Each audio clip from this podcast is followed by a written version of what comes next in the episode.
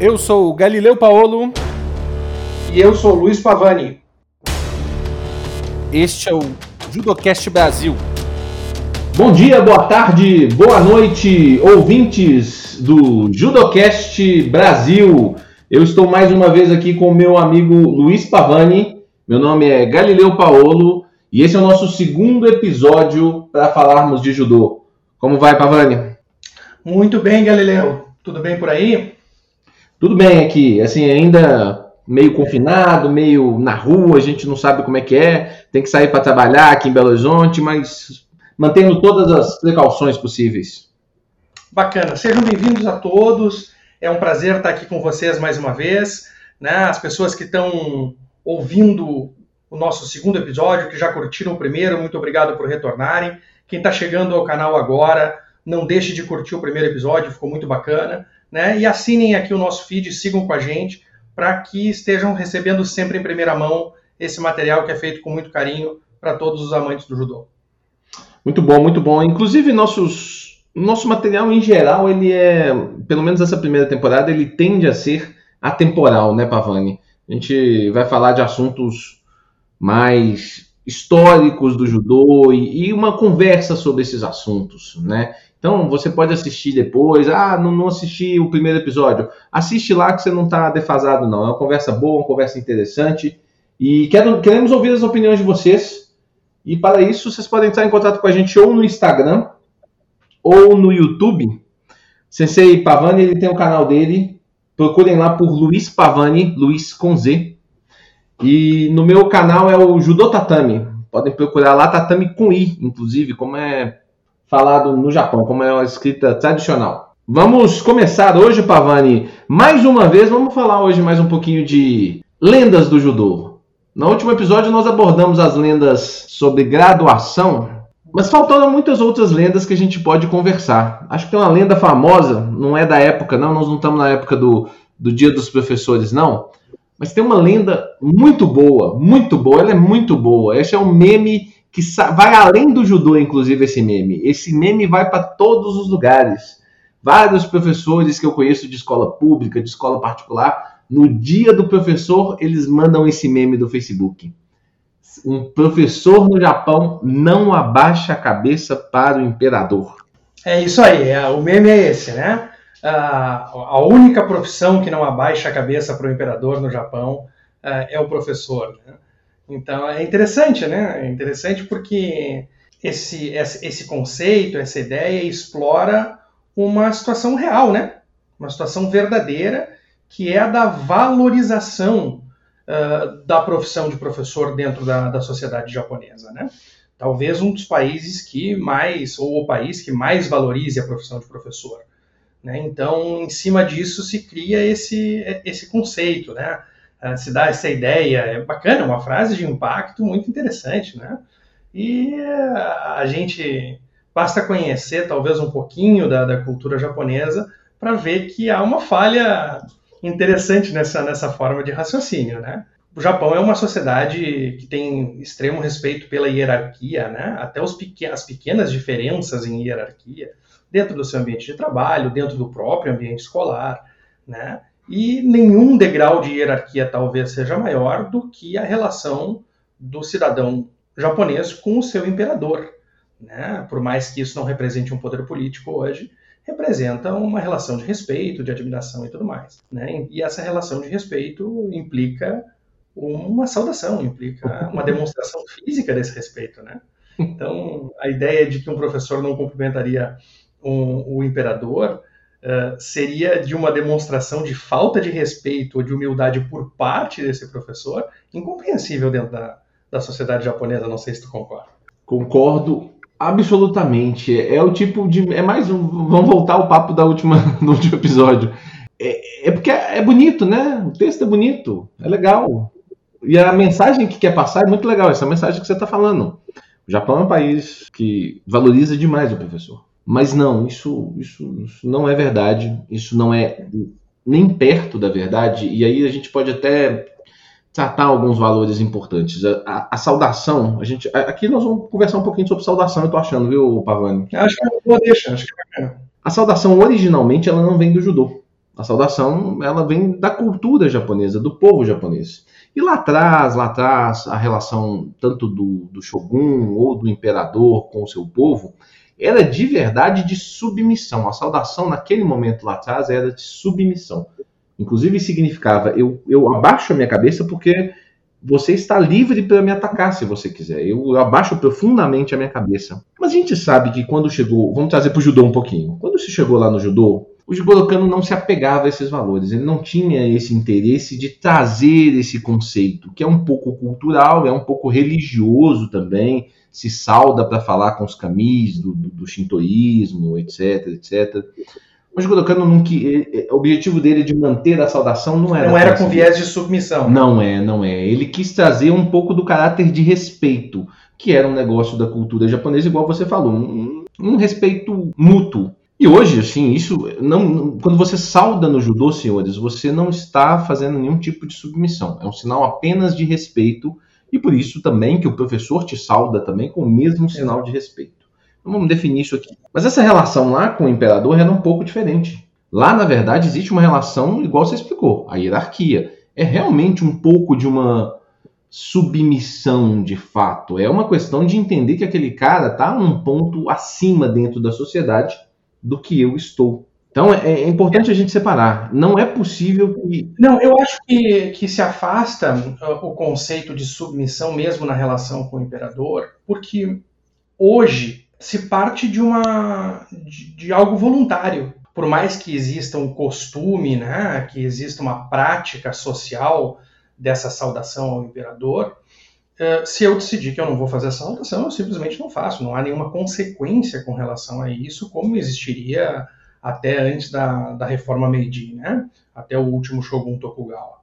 Uh, então a gente hoje pa parte de ti, né, voluntariamente executar isso. Né? Então aí eu acho que se afasta um pouco a obrigatoriedade que está tão associada à submissão. Né? A pessoa faz aquilo porque é um hábito, porque ela aprendeu desde criança, então isso faz parte de um processo educacional, né? E todos fazem, né? Todos reconhecem isso. Concordo. E não poderia ser diferente com as pessoas que têm como profissão liderar pelo exemplo, né? Que é a grande questão do professor, né? O professor não, não lidera pela fala, ele Concordo. lidera pela atitude, né? Então, com certeza ele seria o primeiro Perfeito. a saudar para, inclusive para dar a demonstração e liderar os seus alunos nesse processo. Né? Perfeito. Realmente não é, é submissão não é um termo mais correto mesmo não. Você tem razão. As pessoas fazem e igual você falou, não existe uma consequência, não existe uma punição por não fazer. Até existe algumas pessoas mais tradicionais, elas têm o hábito de quando elas entram em qualquer tipo de espaço, elas saudam. Uhum. Igual a gente entra no dojo, a gente faz a saudação. Existem pessoas tradicionais no Japão que eles entram numa loja, eles saudam. Se você entra no vagão do trem, você salda, por exemplo, na, na, empresa tradicional lá na JR, que é a empresa do governo, a empresa estatal de, de, de trens lá japonesa, quando os caras estão saindo de um, de um vagão e entrando no outro, o, o funcionário da empresa ele é obrigado a saudar. Mas aí é obrigação da empresa, né? É uma outra situação, um conceito completamente diferente. Então é igual que você falou, tem pessoas que saudam, pessoas que não saudam. Não é uma submissão. É realmente uma questão do respeito. E aí é, é, não faz nem sentido dizer que, que o professor não seria um cara que iria tentar ensinar igual você explicou. Mas tem uma lenda dentro desse negócio, tem uma lenda não, tem um ponto que, que talvez tenha estimulado essa lenda. É porque é muito comum que o, o imperador ele salde o seu professor pela relação dele com o sensei dele. Então, talvez a única pessoa que realmente o imperador, talvez a única não, né? Porque hoje o imperador a gente vê, ele salda as claro. outras pessoas. Mas lá, lá para trás era muito, mesmo na, na era Meiji, muitas vezes a única pessoa que um imperador ou um, um shogun saudava que ele curvava era o sensei dele. Então pode ser que seja por causa disso. A gente tem, é, isso é inegável, né? O respeito dentro da cultura japonesa pela figura do professor, seja o professor da relação acadêmica, seja o teu professor da vida, teu pai, teu avô, a pessoa mais velha, né? Essa relação senpai-kohai permeia toda a, a, sociedade japonesa. Não é uma coisa, a gente convive com isso de certa maneira dentro do mundo das artes marciais porque é a nossa janelinha, né, para a cultura japonesa. mas uh, isso acontece dentro de empresas, isso acontece dentro do colégio, e há uma relação que também não se trata de submissão. Né? Eu me coloco aos cuidados do meu senpai, eu como kohai, né? mas o meu senpai também tem uma obrigação comigo, que é de me cuidar, de me guiar, de me ensinar. Né? Então não é uma relação de inferioridade, é uma relação de parceria em que cada um reconhece o seu lugar daquela relação. Né? Então é, é, muito positivo isso se for tratado da maneira correta. Mas que os professores são uh, considerados de fato grandes pessoas dentro da hierarquia social japonesa, e isso é inegável. Nós temos, por exemplo, o próprio professor de Gorokano, né, quando assume a primeira posição dele como professor na escola dos nobres, né, o salário dele reflete isso, isso é uma coisa muito curiosa, né? A gente sabe, por exemplo, que naquele momento, a gente está falando de 1882, um servidor público como um policial ganhava 8 ienes por mês no Japão. O salário inicial do professor de Gorokano como professor era de 80 ienes. Então ele recebia 10 vezes mais do que recebia um, um policial. Claro, era uma, uma posição de professor de nível superior, né? um professor de, da, da, do ensino que seria o ensino fundamental não ganharia isso. Mas essa é importante notar que na, na cultura deles é, esse respeito é refletido também na forma de remuneração desse profissional, que eu acho que é algo fundamental. Nós estávamos falando que hoje a sociedade, estava falando antes de gravar, né, Pavani? Que hoje a sociedade está vivendo um, um problema um pouco complicado. Às vezes ele se baseia num conceito verdadeiro, cheio de informações verdadeiras para justificar uma frase falsa. É verdade. É mais ou menos o que a gente está tentando desmistificar nesse caso, senhores. Realmente, talvez o Japão, não sei, não, não, não, não tem como te afirmar com toda certeza que seja o mais, o que mais valoriza o professor, mas com toda certeza é um dos que mais valoriza o professor. Existe uma famosa frase célebre do Jigoro Kano dizendo que não, não, existe nada mais importante entre o sol que nos ilumina e a terra em que pisamos do que a educação. Uma pessoa educada reverbera por gerações e gerações. Então, isso é, não é um sentimento dele, é um sentimento dele, mas que se refletia pelo país, ou seja, saía dele, mas também voltava para ele esse sentimento, desse nível de importância de um, de um professor. É, nesse tema, eu acho interessante a gente salientar, né, até como inspiração para o nosso país, né, porque muitas vezes a gente escuta essas coisas positivas com relação ao Japão e o raciocínio imediato é: ah, bom, mas o Japão é um país milenar, né, ele teve tempo para desenvolver essa cultura. Isso é relativo, né? Por exemplo, até a reforma Meiji não existia obrigatoriedade do sistema escolar dentro do Japão. Na verdade, um sistema escolar unificado e nacional é uma invenção bastante recente. É uma invenção dentro do Japão quase do século XX. Né? Então não há uma um, um, mil, dois mil anos de, de, de trabalho em cima disso. Claro que é uma sociedade que valoriza a educação, valoriza o ensino de qualquer maneira, desde que ela se conhece por sociedade. Mas em termos de avanço em sistema educacional, talvez o sistema educacional do Japão seja mais moderno do que o nosso dentro do Brasil. Sim, sim, não resta dúvida. Na verdade, o processo educacional no Brasil, igual nós conhecemos, começou muito antes no Brasil do que no Japão. A gente precisa entender que, que lá no século XVI, XVII, pouquíssimas pessoas escreviam no Japão. Pouquíssimas. O número era pequeno mesmo, assim. Entendeu? O Japão é um povo milenar, de dois mil anos, não sei o que, TTT, mas uma sociedade muito diferente. É, não podemos entrar muito nessa polêmica demais, não, mas assim, que é um aspecto muito, muito, muito histórico. Mas é o que você falou, é muito diferente. Existia uma valorização do professor, mas, mas no conceito da valorização da transmissão oral de conhecimento, né? Que era o forte, durante anos foi assim, inclusive. E claro que aí você não consegue ter tanto tanto material, de fato, documentos históricos para poder se basear nas coisas, né? Mas, assim, é, é difícil. É, é, pontual, né? Porque a gente, a gente vê, por exemplo, tomando a história do judô como base nesse, né, nessa ideia do processo educacional, nós temos dois exemplos de como a, o acesso à educação era limitado. O pai e a mãe do Jigoro Kano se conhecem numa situação educacional, né? o pai do Jigoro Kano era um estudioso da cultura chinesa, do confucionismo. Então, ele estava viajando e conheceu o sogro, o futuro sogro, né? O, o, o avô do Jigoro Kano, que é o grande empresário de sake, então de uma família muito rica, né? E ele então chama o pai do Jigoro Kano para dar aula, né, para lecionar aos filhos. E assim o pai do Jigoro Kano acaba conhecendo a mãe do Jigoro Kano.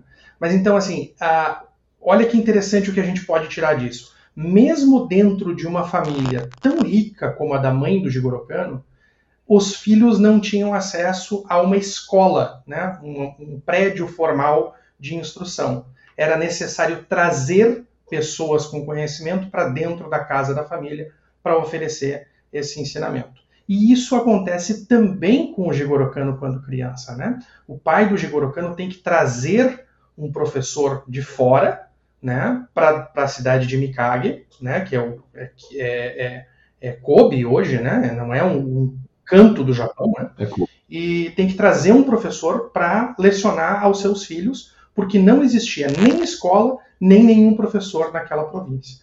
Né? Então, a, a, presença do sistema educacional do Japão é algo bastante recente, né, no sentido de haver a escola, o sistema educacional e o acesso universal à educação. É, nós estamos falando disso em 1867, 1868. É, as beiras do, do início do século XX a gente está conversando, né? Tem que se dar conta que não faz muito tempo. Em termos históricos, isso não faz muito tempo. E a gente precisa entender que a família, a família Cano, ela, ela começa a, a produção de saque dela lá, lá na, na, no século XV, XVI, século XVI, se não me engano. E quando ela chega já nesse ano de 1860, por exemplo, é uma família muito rica, senhores. É uma família, assim, que já conseguia, mesmo dentro daquele processo que era antes da, da Revolução Meiji, a família Cano já exportava saque. Isso é uma informação assim muito importante, porque alguns poucos barcos holandeses chegavam em alguns lugares, não sei o quê, chegava algum material. E vejam, um dos poucas pessoas que, que tinham acesso a esse, esse outro mercado era a família Cano. Então entendam bem o nível de poder dessa família, digamos, digamos assim, financeiramente falando. É, é muito importante. E essa família não, não tinha uma escola. Tinha que trazer professores para dar aula dentro de casa em situações absolutamente específicas. É importante isso aí, é importante vocês entenderem isso aí. E mesmo assim, esse é um povo que valoriza muito o, o sensei. Então, nesse ponto que o, que o Pavani colocou, é importante essa reflexão acho que cabe ao Brasil, em algum momento, tomar uma atitude de verdade, sem ficar falando muito de política, mas de olhar para essa questão da, da, das escolas e realmente fazer uma revolução educacional aqui no país. Nós temos toda a condição, temos dinheiro, temos, temos tecnologia à nossa disposição hoje, porque é muito mais fácil fazer isso hoje do que lá em 1860, e é só fazer. A Coreia do Sul passou por isso lá no, na, na, década de 80, entre 80 e 90. Exato, a Coreia do Sul é um excelente exemplo disso. Uhum. Sim, a Espanha passou por isso, então, assim, mas, mas o meme é, é falso. No final das contas, o meme, infelizmente, é uma lendazinha do judô. Tá certo? Vamos trazer uma outra coisa aí, Pavani, para nós. Vamos falar de quê? Bom, vamos, vamos para outra agora, é, que é multidisciplinar, né? É, ela fala da origem do jujutsu, né? Ou jujutsu, ou jiu-jitsu, como queiram, a gente está falando da prática de combate desarmado com armas curtas dos samurais, né? A arte que o Jigoro Kano estudou para, para desenvolver o judô, não, né? E com ela acabou desenvolvendo o judô. Né? Existe um conceito, eh, uma ideia muito propagada, inclusive nos meios do, do Brazilian Jiu-Jitsu, né? De que o Jiu-Jitsu teria tido a sua origem na Índia. Né? O Jiu-Jitsu surgiu na Índia, nos monastérios da Índia e assim por diante. E será que é isso mesmo?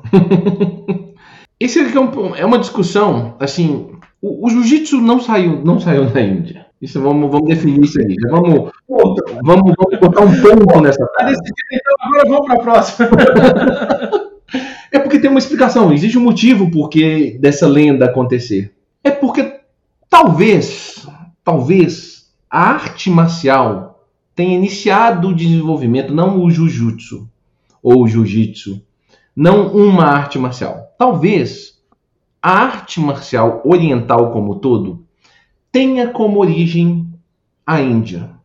Mas aí a gente estaria falando que o Kung Fu veio da Índia, a gente estaria dizendo que o Muay Thai veio da Índia, que o Judô veio da Índia. Exatamente. É isso mesmo, é isso mesmo. Não, eu acho que assim, uh, primeiro que voltar tanto tempo assim, né, sair do, do jiu-jitsu japonês e buscar a sua origem na Índia, uh, nos coloca numa, primeiro com uma falsa ideia de que o jiu-jitsu teria saído da Índia e chegado no Japão. E isso, de forma, de forma nenhuma aconteceu, nem a arte marcial, né, nesse conceito que tu está trazendo, né, sai da Índia e chega no Japão. Existe uh, algo geograficamente, inclusive, Sim. no meio, né? Quer dizer, isso teria sido uma transmissão da Índia para dentro da China e da China pelo intermédio da China. E, gente, nós estamos falando em, em milênios de, de, de, evolução nisso, né? Então, é, de qualquer maneira, é uma falácia. E voltar a onde é que surgiu o jiu-jitsu? Ah, o jiu-jitsu surgiu na Índia. Eu faço um paralelo que talvez seja, seja interessante com relação a isso. É como a gente tentar saber a nossa ascendência. Ah, sim, eu sou descendente de, de italianos, não, a minha família uh, veio da, da, do, da Arábia, ou os meus, meu, os meus avós nasceram na, na, em Angola e vieram para o Brasil. É, esse é o nível de discussão que as pessoas têm, né? Quando buscam saber os seus ascendentes. Né? Se nós tomarmos essa mesma ideia do jiu-jitsu veio da Índia, nós vamos dizer o seguinte: todos nós temos ascendentes africanos né? Porque o ser humano surge no continente africano. Mas isso não nos diz muita coisa em termos da nossa herança cultural, dos nossos hábitos, inclusive das nossas feições. Né? Então, é ir antes demais, né? é, é muito antes para que nos sirva de referencial, por exemplo, do porquê que o jiu-jitsu tem as técnicas que tem dentro da cultura japonesa. Né? Então, a gente perde uma conexão. Faria muito mais sentido, por exemplo, se discutir em termos de origem do jiu-jitsu a influência uh, da China dentro do jiu-jitsu em determinado momento do período feudal japonês. Né? Perfeito, perfeito. É o que eu digo, é, é, mais ou menos a mesma coisa de novo. Você pega uma afirmação que, nesse caso, nem é 100% verdade, tá? Eu até, eu até acho que, assim, dentro dos meus estudos, acho que talvez a primeira. Não é, não é que a origem da arte marcial surgiu lá, mas é que talvez a primeira arte marcial que a gente tem uma noção de treinamento talvez tenha sido a Índia. Você pega uma coisa que, aspas, pode ser verdadeira, que não é nem 100% verdade, porque não, não, é difícil os registros históricos dessa época, igual você falou, Pavani, nós estamos falando de milênios atrás. Entendeu? É difícil achar esses registros históricos, né? Então, algumas pessoas falam de Egito, algumas pessoas falam de, de assírios. Então. E eu, eu imagino que, em termos de de artes marciais, no sentido de formas de sobrepujar um adversário na guerra, eles estejam todos certos, porque me parece isso inerente do animal humano, né? E de todos os outros animais. A gente vê dois cangurus trocando socos, né? Não é uma sistematização marcial naquilo ali, mas no conceito de uh, forma de combate desarmado, a gente faz isso desde que a gente não é nem gente. Desde ainda, né? sempre. Então, sem problema, todas as culturas desenvolveram alguma forma mais rudimentar ou mais evoluída, né, mais uh, sistematizada ou não, de combate desarmado, sem dúvida nenhuma. Né? Mas para a gente entender a herança cultural marcial japonesa, viajar até a Índia milênios atrás não, não nos acrescenta nada nessa análise, com certeza. E é importante a gente saber separar. Eu acho que quando você às vezes quer se, se, se enfiar num assunto tão complexo, você tem que saber separar. Separar muito. É, não adianta você. Eu aprendi uma coisa uma vez num treino que eu fiz lá no com o Sensei Sérgio Pessoa. E ele fez uma correção no aluno lá e ele falou assim: corrija as primeiras coisas primeiro. Pode parecer uma frase absolutamente idiota, mas ela faz todo o sentido. É o idiota que é genial, sabe? Você entende o que eu quero dizer? É, é, é, é, o gênio na simplicidade, né? O gênio na simplicidade. Então é exatamente o ponto que eu quero dizer. O cara quer falar que o negócio saiu da Índia 3 mil anos atrás, ele não sabe nem entender como que aconteceu essa transição aqui no Brasil mesmo. Porque, na uhum. verdade, eu, eu estaria para te dizer que o Brazilian Jiu-Jitsu, ele chama Brazilian Jiu-Jitsu porque porque ele nasceu no Brasil. a origem primeira dele lá atrás, esse Brazilian Jiu-Jitsu veio do judô e o judô vem do Jujutsu. E aí, podemos chegar até nesse, nesse, nesse ponto onde você falou, Pavani. Será que esse Jujutsu teve influência chinesa? Naquele período existe uma discussão sobre isso, existe o, o Jigoro Kano fala sobre isso em alguns livros, é, uhum. mas a opinião dele é de que não, inclusive, já vamos, vamos deixar claro que a opinião dele não é de que veio do, de, de alguma influência chinesa, de algum, de algum mestre, né? E tem também uma outra influência que as pessoas que a gente fala muito pouco, mas se fala muito sobre uma influência mongol ah, nas artes marciais japonesas também, o que historiadores japoneses não conseguem aceitar como verdade. Eles entendem, no geral, que, claro, que pode ter tido algum tipo de influência, mas que é um processo muito local, porque tem que respeitar a cultura, tem que respeitar aquele ambiente. Então. É. É, eu, eu, eu acho que a gente precisa analisar os aspectos culturais, porque a arte marcial, no, no sentido original da arte de combate, do campo de batalha, ela tem uma primazia da funcionalidade, né? O que, que é efetivo e eficiente dentro de um campo de combate. Né? E isso muda, essa eficiência ela é determinada pelos hábitos de combate, pela armadura, pela forma como as pessoas combatem. Né? Então, por exemplo, nós temos uma, uma predominância de técnicas de percussão, de Atemi Waza, dentro do Wushu, né? o, o Kung Fu, a arte marcial chinesa. Essa predominância se encontra na ilha de Okinawa, né? com o desenvolvimento do Karatê. São culturas de combate sem armadura ou com armaduras muito leves que o Atemi Waza seria extremamente eficiente dentro do, do ambiente de combate uh, do campo de batalha. Nós já não vemos essa, essa predominância de Atemi Waza no desenvolvimento do Jujutsu, Yawara, bom, o nome que tu quiser dar à arte de combate desarmado ou de armas curtas dentro do Japão. Porque nós temos na figura do samurai, né, praticamente desde a sua formação, com o início lá com o combate com os emishi, né, nos anos de 800, uh, ah, um guerreiro com uma armadura consistente. Né? Então, tu socar uma armadura não tem um grande efeito em campo de batalha. Né? Ao contrário, por exemplo, do Katame Waza, né? Da, da, por exemplo, as chaves de braço ou os estrangulamentos, que atacam pontos necessariamente articulados de uma armadura. Né? A articulação do cotovelo, a articulação do joelho, a articulação do pescoço né, ficam expostos necessariamente para que o soldado possa se movimentar. Então, isso também determina que caminho essa, essa arte de combate, que é inerente a todo ser humano, vai tomar na sua sistematização. E eu acho que é por isso que o historiador japonês, o Jigoro Kano faz eco nisso, né, defende que a arte de combate japonesa se desenvolveu dentro do Japão. Pelo menos ela se diferenciou de todo o resto devido à cultura japonesa. Perfeito. E aí a gente pode até replicar essa frase para outras situações. Por exemplo, a gente sabe da influência que o judô, por exemplo, teve sobre o sambo e teve sobre o kurashi. E é legal, é legal a gente entender essa influência que teve. Mas a gente precisa entender que quando chega naquele ambiente também, ele, essas, essas, essas artes, o judô chegando lá, ele influencia aquilo que já existe de alguma forma ali.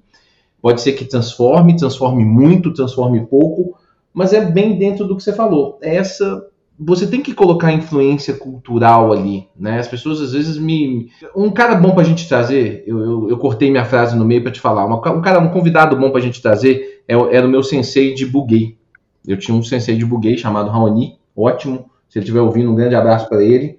E, e, ele falava muito sobre isso, sobre essa questão, tudo isso que você colocou, dessa como que se influenciava essa questão da luta, porque as armaduras elas, elas eram de placas bem, bem grossas, razoavelmente grossas. Como é que você vai fazer um, um soco, você vai fazer um chute? Então você vai ter que ter ou uma vertente do Jujutsu um pouco mais grosseira, um pouco mais próxima, ou uma vertente do Aikijujutsu, que em algum momento vai, vai dar origem ao Aikido de alguma forma, que é uma vertente um pouco mais distante, um pouco mais.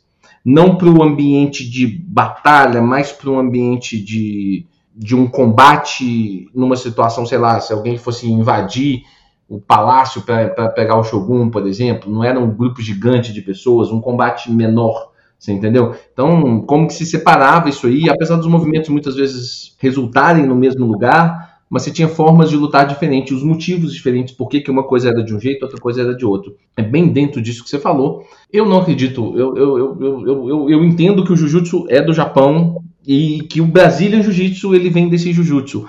Aí, se a gente quiser trazer uma origem mais para trás, mais para trás, mais para trás, a gente pode até chegar na Índia.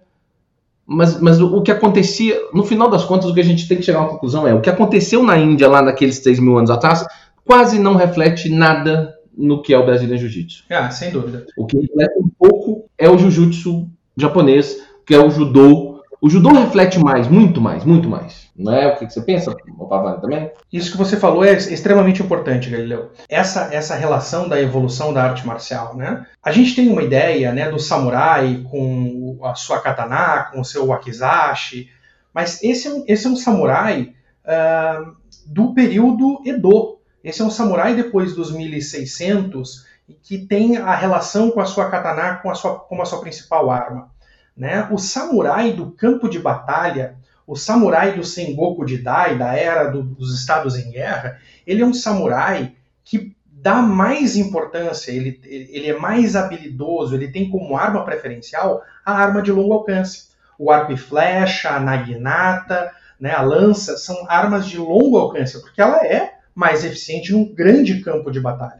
Então, em cima exatamente disso que tu estava falando, a, o desenvolvimento, grande evolução do jiu-jitsu vai acontecer, o refinamento do jiu-jitsu vai acontecer dentro do período do jiu-jitsu, dentro do jiu-jitsu do período Edo. Né? E ali a, a, a importância da, da katana e, da, e do wakizashi vão se tornar fundamentais, porque onde é que se davam os combates naquele momento? Dentro do castelo, no ambiente de curto espaço, né? na rua. Então não eram entre grupos de milhares e não eram em ambientes completamente abertos. Então o combate de curta distância vai se tornar muito mais importante, né? mesmo num período de pacificação como, como da era da era Edo. Né? Perfeito. Então é importante a gente saber, não, não, não surgiu o Brazilian Jiu-Jitsu, senhores, ele, ele, veio do judô. Isso aí. isso não tem. Essa é uma discussão que já morreu, né? Assim, com todo respeito a todo mundo, se alguém que sustente que o Brazilian Jiu-Jitsu vem diretamente do Jiu-Jitsu japonês sem passar pelo judô, é uma pessoa que ou não leu nada sobre artes marciais ou está mal intencionada nos seus comentários. Né? Essa é uma discussão que eu acredito, espero, né, já tenha morrido né? porque é inegável que uh, o Mitsuyo Maeda, que é a pessoa a quem o, a, história do jiu-jitsu brasileiro né, uh, atribui a, a tradição uh, marcial da, da, da, nossa arte brasileira aqui, né, ele treinou exclusivamente judô Kodokan. Ele tem um pequeno contato com o sumo durante a infância, né? Na, na, na, terra natal dele. O pai era campeão amador de sumo, ele acabou ficando muito pequenininho para o sumo, né? vai morar em Tóquio, uh, chega a Kodokan por, por, por, conselho de um amigo, né? e lá chegando, o Jigoro Kano vê, né? ele se apresenta, pede para treinar, o Jigoro Kano vê ele né, como um, uma pessoa de pequeno porte, né? e coloca ele aos cuidados do menor dos Shitenô, né? e ele vai ser discípulo direto do Tomita. Né? Inclusive, sai do Japão na companhia do Tomita, e aí a, a história vai, né? Vai para os Estados Unidos e depois uh, gira o mundo chegando no Brasil. Então, assim, ele é um discípulo direto da Kodokan. Ele saiu do Japão como um enviado da Kodokan para o exterior. Né? Então, atribuir a ele um conhecimento das, das Ryuha, né, das antigas escolas de jiu-jitsu, é um erro histórico tremendo. Vou lançar uma polêmica aqui e acho que eu vou até mais além. Olha que coisa estranha que eu acabei de raciocinar aqui agora, viu, Pavani? Acabei de raciocinar. O judô brasileiro vem mais do jiu-jitsu do que o Brazilian Jiu-Jitsu. Porque Sensei Ryozo Ogawa, ele não treinou diretamente na Kodokan. E o Ogawa é, é um dos grandes pais do judô brasileiro. Olha que, que doideira essa frase aí. É, mas é uma, uma colocação ah, maravilhosa. Exatamente isso o judô brasileiro tem uma conexão com o jujutsu através da, da, da Budokan, né? e, e o jiu-jitsu brasileiro não tem essa conexão. Né? E, e mas eu, eu, uma coisa muito curiosa e muito, muito gostosa nisso, né? porque o judô e o jiu-jitsu brasileiro eles se retroalimentam, né? eles se complementam dentro da evolução disso no Brasil. Eu mesmo, se eu for analisar as minhas possibilidades de linhagem, para colocar assim, né? a uhum. minha árvore genealógica no Brasil, ela passa por professores de judô que foram formados, alguns, na Academia Grace. Né? Então, assim, aquilo naquele momento era, chame do que vocês quiserem chamar, né? mas era a mesma arte marcial, né? oriunda do judô, chamada aqui de jiu-jitsu pelo Maeda, por motivos, a gente está né, uh, viajando aqui num papo que é um barato, fugindo, fugindo um pouquinho do tema. Mas, uh, sem dúvida nenhuma, o, o jiu-jitsu brasileiro traz de volta, contribui com a evolução do judô dentro do Brasil. Né? Então é legal porque o judô brasileiro ele vem, obviamente, do judô Kodokan, né, por muitas influências. Ele tem esse braço que o Galileu falou, que é bacana demais, né, da, da Budokan, através do Sensei Ogawa, do Jujutsu japonês. E ele tem uma retroinfluência do jiu-jitsu brasileiro que estava se desenvolvendo. Né? Talvez por isso o judô brasileiro seja tão bom. Com toda certeza.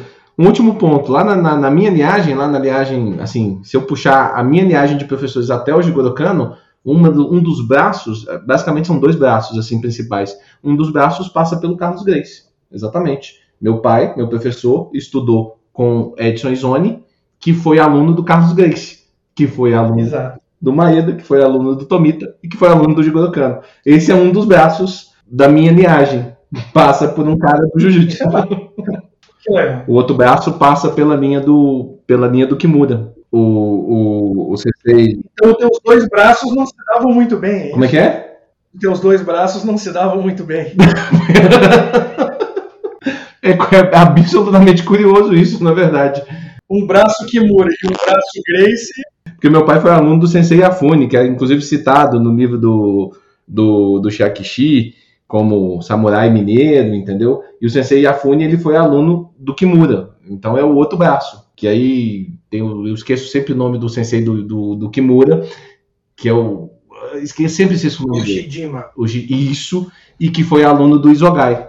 E o Isogai foi aluno do Jigoro Kano. Então é o meu outro braço é esse, entendeu? Principal, é claro, assim. Mas é curioso isso.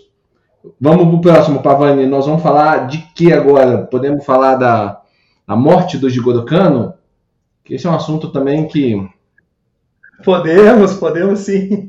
Existe uma, uma lenda, uma lenda que corre na internet. Isso aí, isso aí é um, é um ponto importante, porque é uma lenda que pouca gente trata como verdade. Tá? Eu não conheço muita gente que defenda isso fielmente, não. Mas existe uma lenda. É, essa aí está saindo do ponto de lenda e, e, namorando com a teoria da conspiração. Eu né? acho que ela chega bastante na teoria da conspiração. Eu, eu, se eu pudesse classificar, eu classificaria ela como teoria da conspiração, que é a ideia de que talvez Jigoro Kano não tenha morrido de causas naturais, que ele teria sido morto na famosa viagem do Rikawa Maru. Então, Vamos de... Spo... Spoiler alert. Não é verdade. Não, a, o comentário final, o ponto final, vamos começar de trás para frente, é não existe nenhum indício para isso. Né? A gente não tem nenhuma comprovação, nem nenhuma uh, indicação de que isso seja verdade. Né? Uh, isso acaba surgindo, né, Galileu, pelo posicionamento do Jigoro Kano, pelas visões do Jigoro Kano, que são, de certa forma, antagônicas aos, aos poderes que estavam naquele momento uh, se desenvolvendo dentro do Japão. Né? Sim, sim, esse é o ponto fundamental, é o que o Pavani falou. Para você começar a acreditar nessa teoria, você tem que desqualificar documentos dizendo que esses documentos, por exemplo, a gente, nós temos um, um laudo médico dizendo que o Jigoro Kano morreu de, de pneumonia. E nós temos os vários inúmeros relatos uh, das pessoas no Recalmado dizendo que, que, que o Jigoro Kano não estava não tava bem, de um ponto para frente da viagem. Isso eu já vi num, num vídeo lá no canal do, do, Pavani também, abordando que essa viagem, a gente às vezes acha que essa viagem foi uma viagem Egito-Japão, assim, foi tipo, vamos, vamos fazer direto. É, eu, eu tinha certeza disso por 30 anos da minha vida. E não é, não é. é. Inclusive, você pode até abordar mais, Pavani, mas essa, essa, ele, ele faz vários agradecimentos pelo fato de Tóquio ter sido escolhido, sede. Então ele para em vários lugarzinhos aí, Estados Unidos, Canadá. É importante a gente saber. E na verdade, o ponto que ele fica, que, que se fala dessa doença dele, é, é, é basicamente do Canadá para frente. Que começa a se conversar sobre isso, né? É, ali ele começa a demonstrar, primeiro são os registros que nós temos, ele era uma força da natureza, né? Vamos combinar era um senhor de 77 anos em, né, nesse momento, né, quase 78 anos. Na sua 13 terceira viagem ao exterior, imagina hoje em dia nós termos 13 viagens ao exterior no, no currículo, vamos dizer assim, já não é uma coisa comum. Não né? é. Imagina naquela época com a dificuldade da, da, viagem de navio, né? Então, sem dúvida nenhuma, um cidadão do mundo. E uma força da natureza. Ele não gostava de se sentir cansado, não gostava de demonstrar cansaço, né? Então, para que as pessoas tivessem notado nele esse abatimento, e as pessoas que o conheciam se preocuparam de, de, de, de pronto com ele por causa disso, sabiam que alguma coisa de muito errado estava acontecendo. Né? Ele sai dessa reunião do comitê, por, pegando aqui um minuto, né? Só para fazer o desenho disso para quem, quem não sabe. Uh, o Japão foi escolhido como sede, Tóquio foi escolhido como sede da Olimpíada de 1940, na reunião do na reunião do Comitê Olímpico Internacional em Berlim em 36. E pelos acontecimentos da época, a postura imperialista do Japão e militarista, o Japão estava correndo o risco de perder a Olimpíada de Verão em Tóquio e a Olimpíada de Inverno em Sapporo.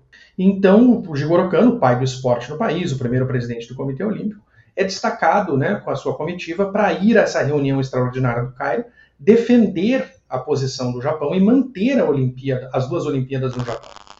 Né? E uh, o grande adversário é Helsinki, né? que desde então disputava com o Japão a sede dessa, dessa Olimpíada. Não preciso nem dizer que essa Olimpíada não acontece em lugar nenhum. Né? A Olimpíada de 1940 isso seria no meio da Segunda Guerra Mundial. E o Jigoro Kano, então, com, tem sucesso nessa reunião dele. Né? E em grande parte pelo apoio do Comitê Olímpico Americano e Canadense. Então ele sai do Cairo, e aí é onde a, a história diverge do que eu sempre escutei, né? Ele sai do Cairo e vai primeiro para Atenas para uma homenagem póstuma ao barão Pierre de Coubertin, que havia morrido no ano anterior, pai das Olimpíadas Modernas. Né? Dali ele visita a Itália e a França e sai para o continente americano. Ele vai a Nova York, o sede do Comitê Olímpico Americano, e depois a Vancouver, fazer os agradecimentos por esse apoio. Olha que coisa fantástica, né? Cruzar o mundo para dizer obrigado por um apoio, né? É, é o Jigoro Kano, fantástico.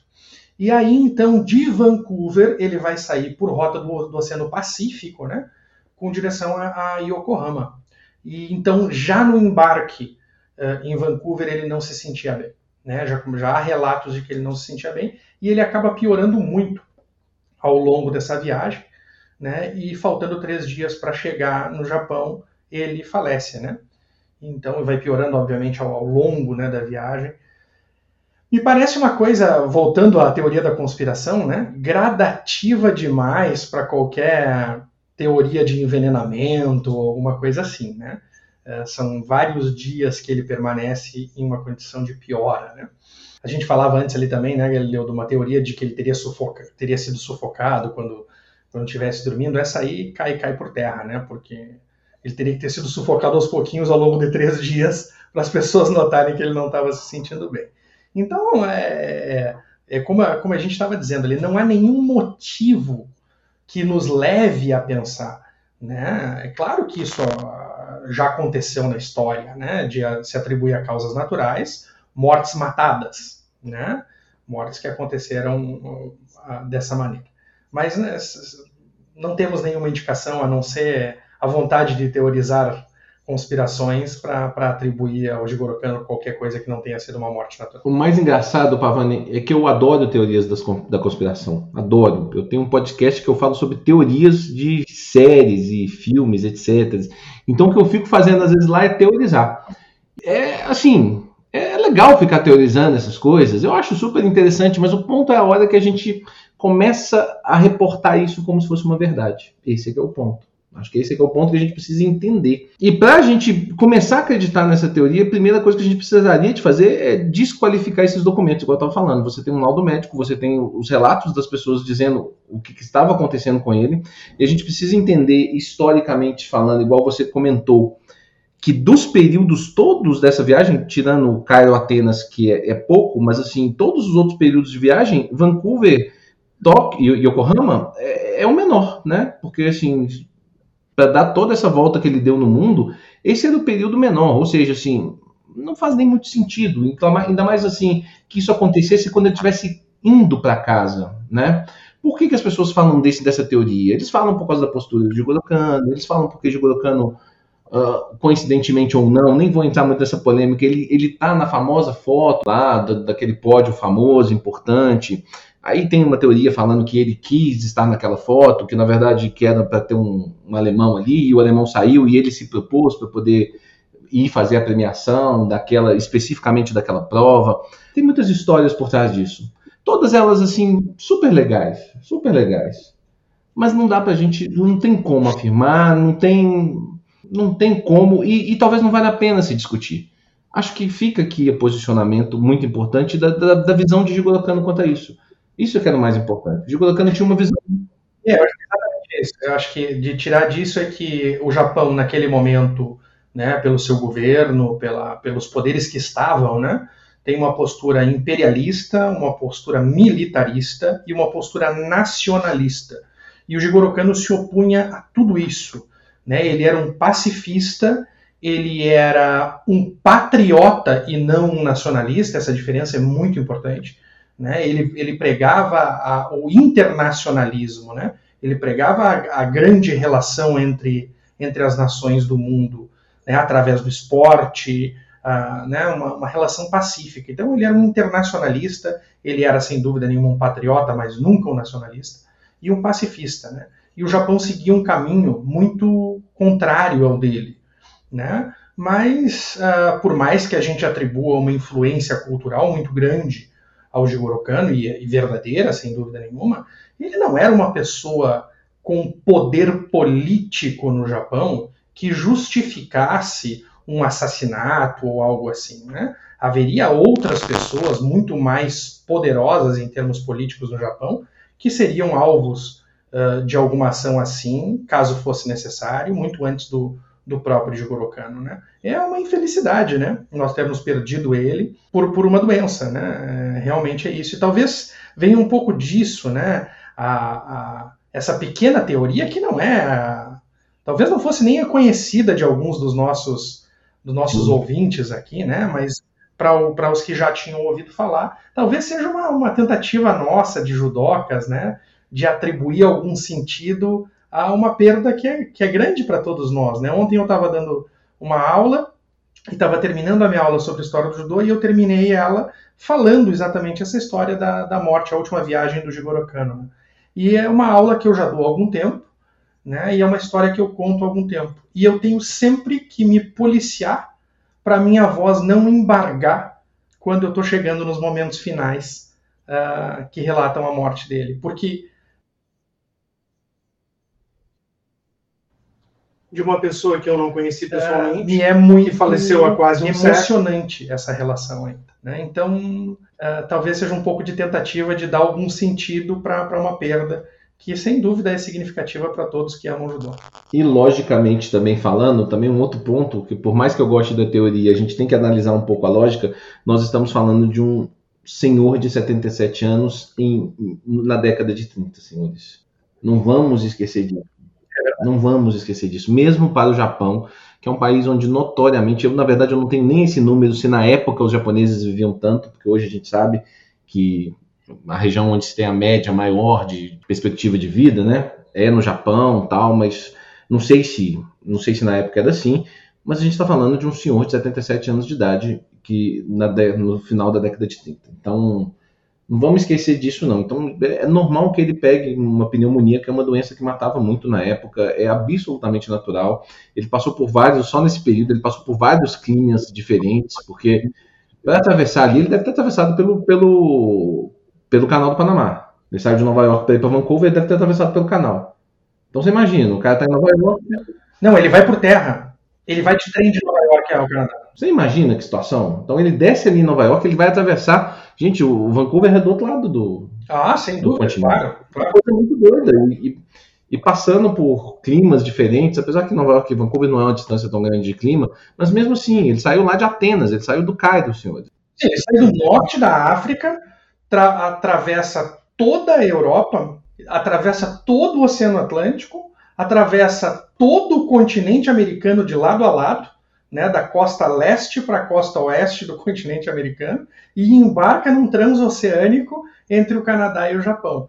Isso tudo para fazer uma viagem de agrade- de agradecimentos em nome do país dele pelo apoio que recebeu. É demais, né? absolutamente normal que nesse processo um senhor da cidade, naquele momento, pegue uma doença e por estar no meio do oceano, talvez não tenha como se tratar. Talvez se ele tivesse em terra, talvez tivesse conseguido se tratar. Mas tá no meio do oceano, ah, mas tinha médico. Mas não, é, gente, não é uma realidade diferente. Vamos, vamos lembrar disso aí. Então é o mais lógico possível. Vou fazer uma pausa de dois minutos aqui para contar uma teoria da conspiração que eu acho bem melhor do que essa e que pode ter algum tipo de fundamento e que tem um pouco a ver com essa aí, ô Pavani, que ela não é de judô, na verdade. Dois minutinhos. Existe um templo famoso no Japão que, a, que recebe um museu. Esse templo se chama Yasukuni Jinja. E é um museu que fala da Segunda Guerra Mundial. E é considerado um museu tipo proibido. Por quê? Eles argumentam que nesse museu, com vários documentos, uma série de coisas, que o Japão não queria entrar na Segunda Guerra. Que o Japão queria manter uma guerra dele, claro, porque era um país imperialista, não sei o quê, mas que ele queria manter aquela guerra dele lá, que era uma guerra contra a China, que era uma guerra contra a Coreia, em algum momento ia ser contra a Coreia, que era uma guerra naquela região, que em nenhum momento o Japão quis. O ataque de Pearl Harbor, por exemplo, ele, ele só existe porque os japoneses, e eles provam lá com documentos, porque os japoneses estavam sendo ameaçados pelos americanos. E eles falando, não, nós não queremos guerra, nós japoneses não queremos guerra com vocês americanos. Vai lá viver sua guerra para lá. Eu não quero brigar com vocês, eu quero ficar aqui. E aí, os generais japoneses entram à conclusão que se a única chance que eles têm de talvez vencer os Estados Unidos era eles começando atacando. Essa é uma teoria da conspiração bem mais complexa, bem mais complexa e que talvez tenha algum fundamento. Tem um pouco a ver com essa história aí do, do Kano e não tem. Só passando esse tempo. Você já tinha ouvido falar desse tempo, Pavani? Não, não. É novidade para mim. Mas interessante. Quando formos em Tóquio, eu vou levar você lá. Beleza. É muito bom. Esse, esse museu é muito bom, muito bom. Muito e polêmico. Esse é polêmico. Galileu, uma pequena pesquisa aqui, enquanto a gente estava conversando, eh, toda essa maratona do Jigoro Kano, ela começa dia 13 de fevereiro, quando ele deixa o Japão, com destino ao Egito, e então se encerra né, com a morte dele, mas se encerraria a viagem, né, ele chegaria em solo japonês já sem vida, no dia 6 de maio.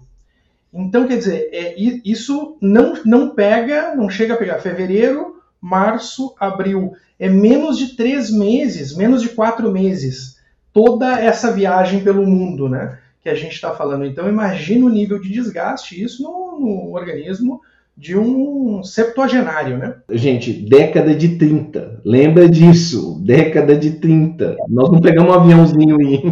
É, isso aí. Não, e se a- os cuidados médicos, por mais competentes que fossem, né? Os cuidados farmacológicos, né? Os recursos farmacológicos não estavam à disposição, né? A gente não tinha ah, antibiótico como se tem hoje, né? Exames, é, como o Galileu fala, ainda mais em alto mar, né? Mesmo que estivesse em terra, né? Ah, acho que a conclusão é a seguinte: é, é óbvia e é lógica, por mais desagradável que ela seja. As pessoas morrem, né? Sim. por mais geniais e maravilhosas que elas sejam, elas morrem. Então, é, é, é, acho que é com isso que a gente tem que se conformar, né? Nós, judocas, temos que se conformar que ele não seria eterno de qualquer maneira. Temos mais alguma coisa por hoje, Pavani? Olha, Galileu, só dizer que, para mim, esse é o indício da imortalidade, né? Quer dizer, nós, é, é, né, é, é, a gente perde o Jigoro Kano em 38 e o trabalho que ele faz, como tu disseste, né, na citação extremamente pertinente para mim, a mais brilhante dele, quando ele fala sobre educação, né? Nada mais importante abaixo do sol, e que quando se educa um cidadão, os efeitos dessa educação, né, perduram por gerações. E foi exatamente isso que ele trouxe de benefício, não só para o Japão, mas como ele dizia, né, o judô é um presente do Japão para o mundo. Então, quantas gerações, quantas milhares e milhões de pessoas né, ele afetou de maneira positiva por esse trabalho a, ao longo desses tantos anos, 60 anos de prática marcial dele. Né? Então, bacana demais. Acho ótimo e acho que com essa mensagem positiva nós podemos encerrar o episódio de hoje, Pavani. Acho que falamos de alguns mitos. Tem alguma outra coisa para a gente falar? Faixa vermelha e branca. Mas a gente pode ficar para um outro episódio. Nós estamos chegando perto de uma hora aí.